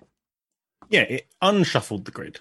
Russell went further back. There was a couple of winners and a couple of losers, but you're always going to get that. You know, Perez binned it off in the wall and or nearly in the wall. Don't know how he missed that. Yeah, it was quite, it was um, quite a good save in the end. Um, Sainz got bumped off by Georgie Boy. Um, and Alonso had that electric start um, and then fell back the order, which was part of the excitement of that sprint yeah, race. If exactly, Alonso yeah. had just started normally, it would have been it would have been normal. So it didn't really. That's my issue. Is it just didn't do much, and I was sat watching it with a semi-casual F1 fan, and he's like, "I don't get it. What's the point?" Yeah. That, well, my son, I, my son wandered into the room and said on Saturday, and I said, "Okay, guys, uh, there was qualifying yesterday, but now they're going to have a small race first. And he just went, "Why?" I just, I, I, I don't know. So I'm still waiting for that answer. But look, it's one data point. Maybe it all becomes apparent in the next sprint race, Alex. They they might now have learned things that mean that the sprint race is now a massive strategic element for whenever they do it next, and it all kind of makes sense. So I'm willing to wait for two data points. But we're also being really arrogant in the fact that this is for us. It's not for us. They don't care about us. It's exactly what Matt brought up earlier, which is will it bring more money in for a Friday because people will come and watch qualifying and then more money in on a Saturday and more money on a Sunday? Will it get more eyeballs? That is all they're worried about. They don't care about us who want the purest form of the sport to be a meritocracy. Oh, okay. Hang on, hang the best on a teams create Hang the best cars, and then they qualify on pole, and then they go on and, and have their race. They don't care about us. I had this accusation lauded at me. You're just a traditionalist. It's like, no, I'm not old and a traditionalist. I'm the young, plucky up and comer. Matt, when did this happen? When did I become the? But look, they they try to do elimination, the elimination thing where one person gets eliminated as the qualifying goes on. I love that. I thought we could give that more breathing time and more air. I so agree. I'm not open. I'm not not open to these ideas. I just I just don't quite get this one. That's all. Anyway, for me, oh. it destroys the record books. Oh, that doesn't matter. Who cares? Because we, we changed the points. We changed the points already. Who cares? But it does matter in the sense of did Lewis Hamilton actually go down as getting pole position, or does Max go down as getting pole nah, position? I don't agree with you. Titles count. But also, when I talk about being traditionalist, it's more a case of it's not traditionalist. It's just a case of that sport. You know, if you went to football and then said, right, for the first twenty minutes, we're pulling all the goalies, and then for the last 20 minutes we'll put the goalies back in. It's like you can't just change the format just to get a bit more flashbang because it's a bit more flashbang from a from a standing start. There we That's go. all they have done it for. We've uh, identified that we've reached the point where change is never good. So instead of embracing any kind of change let's move on to the podium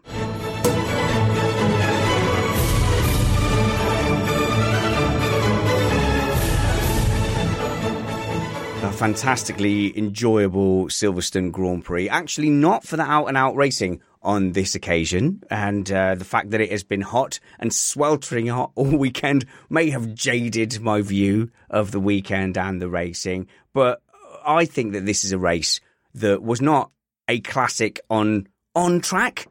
That doesn't make sense. The race itself wasn't a classic, but the drama around it somehow conspired to be a classic. Lots of talking points. The sprint race will get another outing, and we can judge then whether or not it was a success. I don't think anyone's mind has been changed by this weekend. And then we have seen a culmination of this long standing battle with Max Verstappen.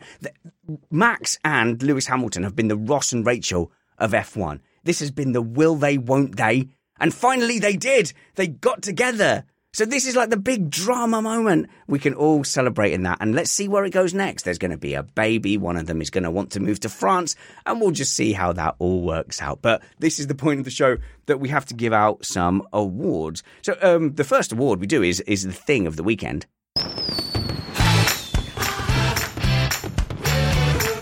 Oh my goodness. Let's be super duper positive before we judge people from the comfort of our own sheds and sofas, this is the bit where we say what was our thing of the weekend. It can be a driver, a person, it can be an ethereal concept like love or commitment. Who should we pick on first? Let's go to America. Let's go to DJ. DJ, what was your thing of the weekend? I said it before. I'm going to say it again. It was the Mercedes Canex with a little bottle of super glue and duct tape fixing that front wing. That just made me so happy to see. So uh, the the the F1 engineers in the engineering world in the UK, which I have uh, been a part of for a lot of my professional life. Like the F1 engineers are seen as a pinnacle of that, and it's very interchangeable between that and defense engineers, aeronautical engineers, and stuff. And there is a common thing with engineers that if it doesn't move and it's supposed to, WD forty. If it if it isn't if it if it moves and it's not meant to, duct tape. And and just to see that these guys at the very pinnacle are like that's moving and it's not supposed to, some kind of shiny tape. Let's just hack that together. Good. So that's your thing of the weekend. Matt, Trumpets. Who are you giving your thing of the weekend? And it, it can't be the fact that I'm now beating you in the sweating through our grey Missed Apex polos. It could just maybe be the fact that we are even having this contest to begin with. You God, never I'm know. So hot. I need the aircon on. Can the end of the show just have a massive blast of my fan and aircon, please?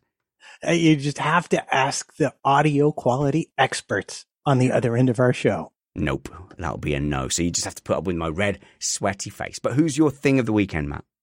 Or what? Um, you know what my thing of the weekend is? I don't. You're you have not told me yet. I'm asking you.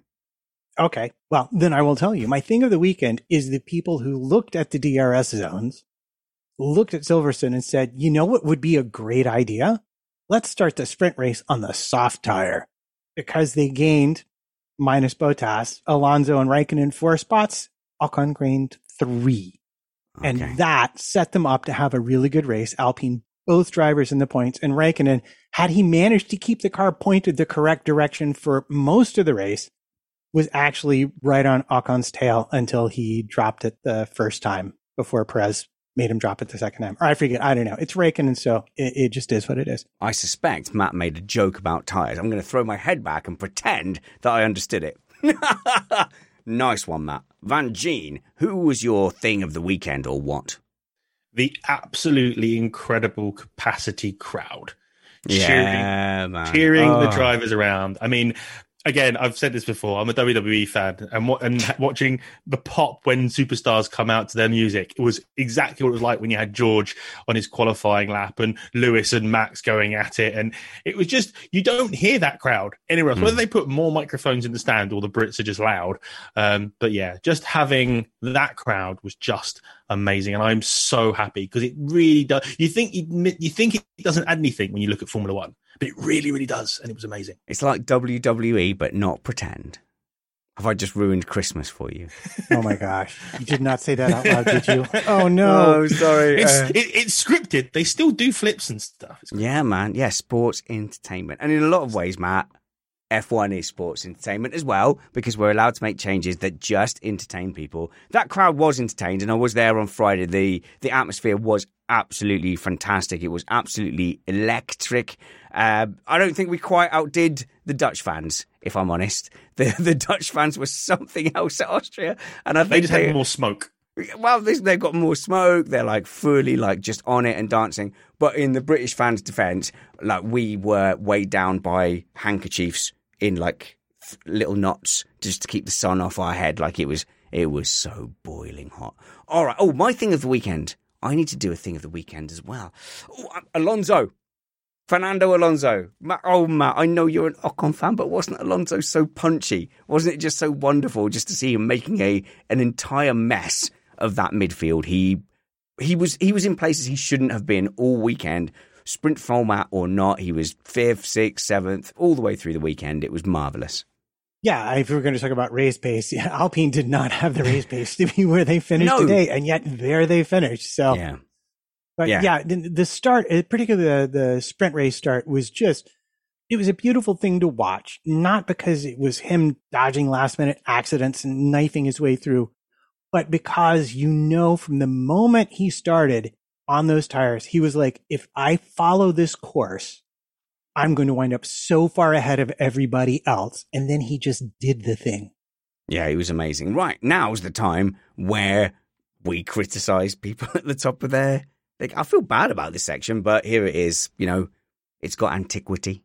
Oh no, you missed the apex. We've been doing it for seven years, Matt, and we're not going to stop now. You are in the comfort of your Manhattan penthouse. For you, from the comfort of that flat, sorry, apartment, who missed the apex for you? Uh, there were a lot of people who missed the apex this weekend. I mean, I could say Alonso spinning on the way to the grid, for example. That was Oh, I missed that. What happened there? Did you miss that? Yeah. No, no, that was totally a thing that happened. But I don't know. I feel, I feel, I feel really bad. But Raikkonen, he just like he was there, but he just kept on. He's been maybe it's a bigger thing. It's Mm. over several weekends. I'm starting to get a little bit concerned about his ability, if you know what I mean, uh, to be present in the race. I mean, he drove into Vettel. What on earth was that? And he had a big like off around turn two into Yeah. into farm as well. Yeah. And he's he's been giving up positions that his team desperately need for I don't know, let's call it credibility's sake. And and I I just I want to see this bleeding stop uh, for him. Uh, I mean, and for the team's sake too. Really, quite honestly. Uh, a lot of people saying, well, Hamilton missing the apex in that incident with Verstappen again. You don't have to. You don't have to hit the apex. Uh, but yes, uh, right, we're doing negative stuff, I guess. So who missed the apex? For you, DJ, who missed the apex? I gotta say it was Vettel coming out of uh, Yeah. the last corner like that. It was a weird spin. It was a weird way to do it. It was as he was coming on to throttle, not full application. It's just that same bad Vettel we saw the last couple years at Ferrari. I'm like you, Spanners. I want to see him do well, but that mistake was just a little inexcusable. Van Gene, who missed the apex for you? I'm going to give it to Max. And the reason I'm going to give it to Max isn't for whether he caused the accident or not. It's the fact of he could have avoided the accident and he's the championship leader. And he completely blew his title lead today because he didn't want to give up the corner. He could have given up the corner, lived to fight another day, probably still could have won the race today because the Red Bull's been on fire, um, mm. or only lost seven points to Lewis. Instead, he lost 25. Good point. How many times has Lewis this season lived to fight another day against Max? Like Imola. Imola's a, a good sort of case in point. He just went, do you know what? I'm not going to hold my ground around the outside of turn one into turn two. I'm, I'm just going to live to fight another day. So, do, what do you think, Alex? If you're Verstappen's driver coach, what do you say to him? Do you, do you go, right, wheel to wheel, win or bin? Or do you say, look at what Hamilton's doing. He is judging this event by event, incident by incident, and sometimes he's letting you go. Sometimes you need to let him go and just accept the seven point deficit. What do you say to him? Yeah, but the thing is, it's not a case. It, it was lap one, you know, and Max has arguably the fastest car. So he would get another chance to have a go at Lewis. And it's just that case of it's a little bit of maturity and it's that kind of thing of um, you got to kind of let it go. And again, I, this isn't based on this isn't based on whether it was his fault or not in the accident. That's not what he's getting. That's not what he's getting my missed apex for. It's a case of he made a decision, hmm. and he could have made a decision to leave it a little bit wide and not get hit like Charles Leclerc did, like um, uh, like um, Lando did. He could have made that decision, but he didn't. And the decision he made was to go aggressive and to cut Lewis off. That was the decision he made. And that's what cost him 25 points in his championship league. I'm going to give my missed Apex award, and I might need some protection here because I'm going to give it to a, a pretty powerful dude.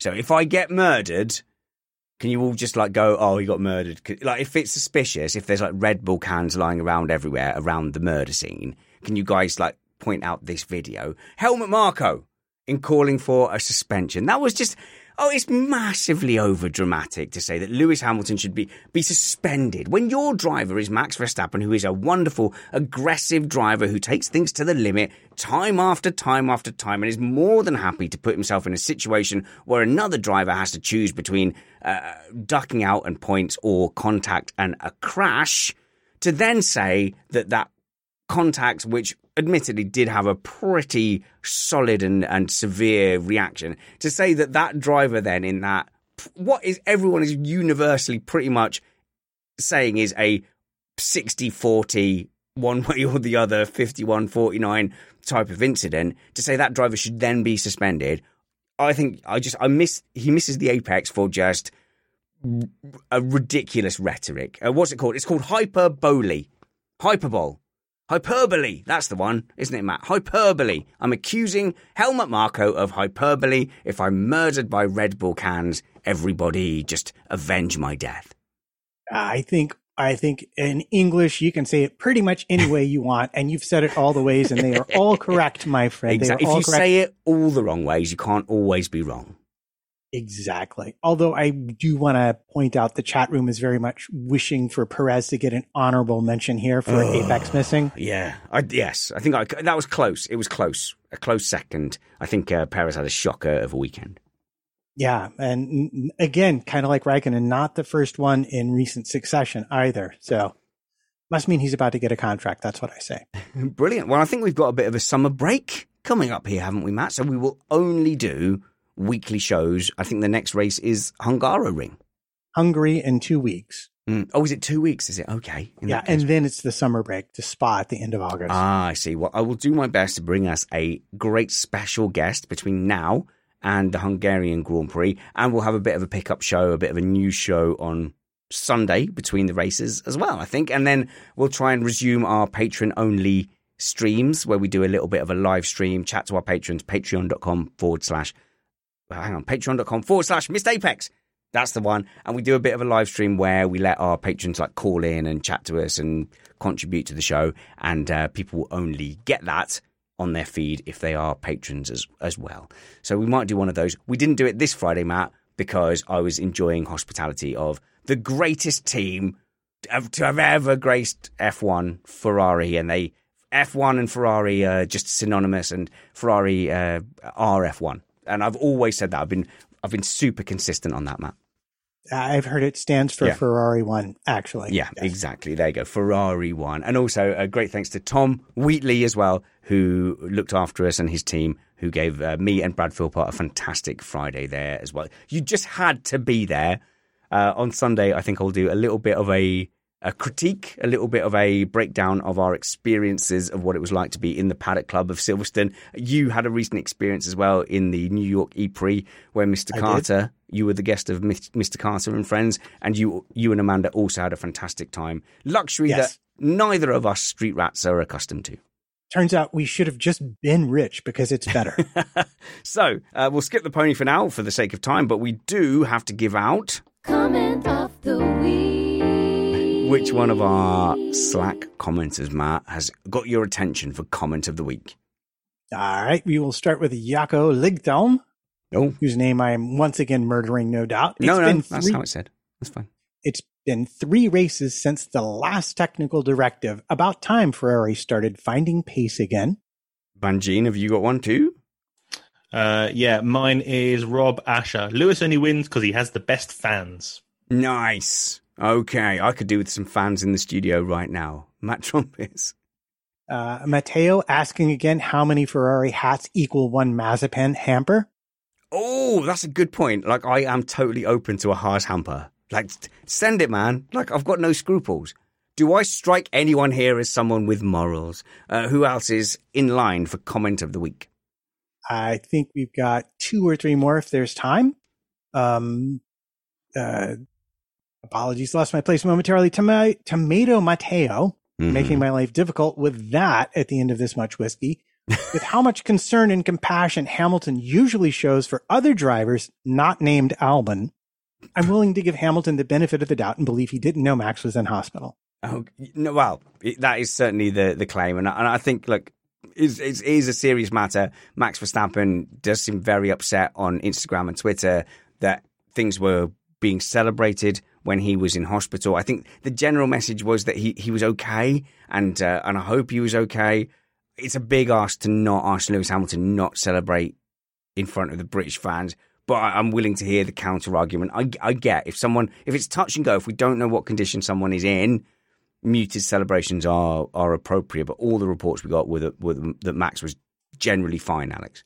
Um, and as coming into the pits, or we heard when they were when the flag was red, when the race was red flagged, Lewis asked, "Was oh, he Max did. okay?" Yeah. Okay. And he was told that he And was. he was okay. told Yeah, he was okay, fine. Okay, okay. I get that. Okay, Matt. Uh, any more contenders? Um, I think we have. Wow, this is actually hard because Chris Fonseca has given me three, and I'm having to choose on the fly, He's just like Leclerc many. and his engine cuts. Okay. Um, and so to so to borrow a little more time, I'm going to say underscore just to annoy spanners a bit underscore It says Vet, Vettel wants to pit. Oops, wrong pit entry. Oh yes. Yeah, he nearly took the wrong pit entry. Yeah. and then I think I'm going to go with Chris Fonseca's comment. Spanners calls it a racing incident. Is this a secret code that he's under duress? I don't think I did call it in a racing incident. I just said I was struggling to assign blame. I will definitely settle at some point on whose fault I think it is. Matt, tell us who's the winner of comment of the week. Oh, I think the winner has to be Matteo, asking again how many Ferrari hats equals one Mazepin hamper. Well done. You are the winner of. Comment of the week. Thank you for tuning in to Missed Apex podcast. We are here only because of the support of our patrons, patreon.com forward slash Missed Apex. We have a hell of a time speaking to our patrons all throughout the week and broadcasting this live to you. We will be back, I think, next Sunday. They may, there may be an interview during the week. Please follow my panel uh, at Alex Van Gene, V A N G E E N. If you search V A N G E E N, you will find him on all platforms. Uh, do follow our new friend, Daniel Clark, DJ. DJ, where are you at? Uh, I am at the DJ Clark, or if you ever want to hear me yell about sim racing, jump over to GSRC on YouTube. Uh, we're racing pretty much every night, and I'm on comms for it. Brilliant. Follow Matt Trumpets at Matt PT55, his wife at A Weaver Writes. Follow me at Spanners Ready. I'm the best one, and the show at Missed Apex. Until we see you next, work hard, be kind, and have fun. This was Missed Apex Podcast.